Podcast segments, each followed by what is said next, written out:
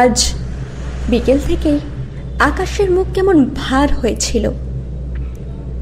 Office থেকে বেরোতে যাবে, এমন সময় নামলো ঝমঝম করে বৃষ্টি।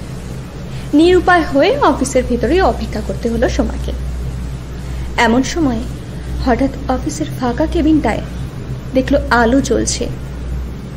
এগিয়ে গিয়ে সোমা দেখতে পেল, ঠিক তারই মতো বৃষ্টির দাপটে আরও একজন আটকা পড়েছে এই অফিসে। সোহম। সোমার অফিসের এক সহকর্মী।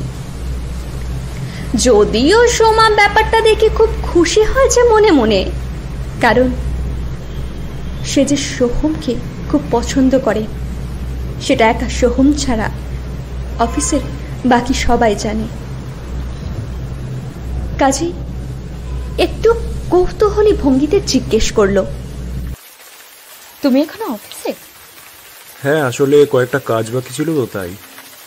ও সোহম বসার চেয়ারটা এগিয়ে দেয় সোমার দিকে। কাজ অবশ্য শেষ এখন বাড়ি ফিরবো বলে বেরোবো এমন সময় বৃষ্টি। ধুর। বেশ বিরক্তিকর মেজাজে বলে উঠল সোহম। তা তুমি এত রাত পর্যন্ত? আমারও ওই একই সমস্যা। হেসে উত্তর দিল সোমা। তোমাকে বেশ অনেকদিন অফিসে দেখিনি। ছুটি নিয়েছিল নাকি? হ্যাঁ আসলে শরীরটাও ভালো ছিল না। কথাটা বলে সোমা মনে মনে ভাবে আমি না আসলে খোঁজ করে সোহম ভেবে বেশ খুশি হয় সে। আজ ওয়েদারটা বেশ ভালো। ইতিমধ্যে বৃষ্টিও ধরে গেছে কিছুটা। চলো এর থেকে বেশি কমবে বলে তো মনে হয় না। বলে উঠল সোহম। আহ, তুমি কীভাবে ফিরবে? কারণ বৃষ্টির যা তেজ মনে তো হয় না দাঁড়িয়ে থাকলে বাস আসবে। বলে নিজের বাইকের পার্কিং এর দিকে এগিয়ে চলল সে। দেখি কি করা যায়? চলো আমি ড্রপ করে দিচ্ছি না না আমি চলে যেতে পারব। আই উইল ম্যানেজ মুখে না করলেও প্রস্তাবটা পেয়ে বেশ খুশি হয়েছিল সোমা। আরে চলো চলো এই বৃষ্টির মধ্যে আর বাইকে উঠে বসে সোমা।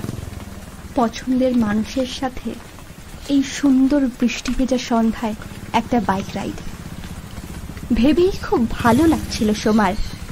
তার মনে হচ্ছিল এই অনুভূতিটা হয়তো অনেক আগেই উপভোগ করতে পারত। যদি সে বলতে পারত যে সে সোহমকে পছন্দ করে। কিন্তু যতবারই সে তাকে দেখেছে, কেবলই হৃদয় জুড়ে ব্যাকুলতা ছড়িয়েছে। তাই বলে ওঠা তার আর হয়নি। কিন্তু আর নয় আজ সে বলবে বলে মনে মনে ঠিক করে ফেলে। হঠাৎই বাইক থেমে যায়।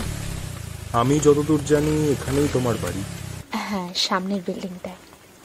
বাইক থেকে নেমে পড়ে সোমা। থ্যাংক ইউ আরে আবার থ্যাংক ইউ কিসের? হেসে উত্তর দিল সোহম। আচ্ছা তুমি আমাকে খুঁজছিলে কেন জানা হলো না তো? ওহো এটা তোমাকে দেওয়ার কথা ছিল। ব্যাগ থেকে একটা কার্ড বের করে সোমার হাতে দেয়। কি এটা? আমার বিয়ের কার্ড। এই মাসের তিরিশ তারিখে। Congratulations thank you so much আসতে হবে কিন্তু। বলে চলে যায় সে। যা অপ্রত্যাশিত তা প্রত্যাশিত নয় বলেই তো। কদাচিৎ হাতের নাগালের মধ্যে ধরা দিয়ে হারিয়ে যাওয়ার আগে কখনো কখনো চিরস্থায়ী ছোপ ফেলে যায়।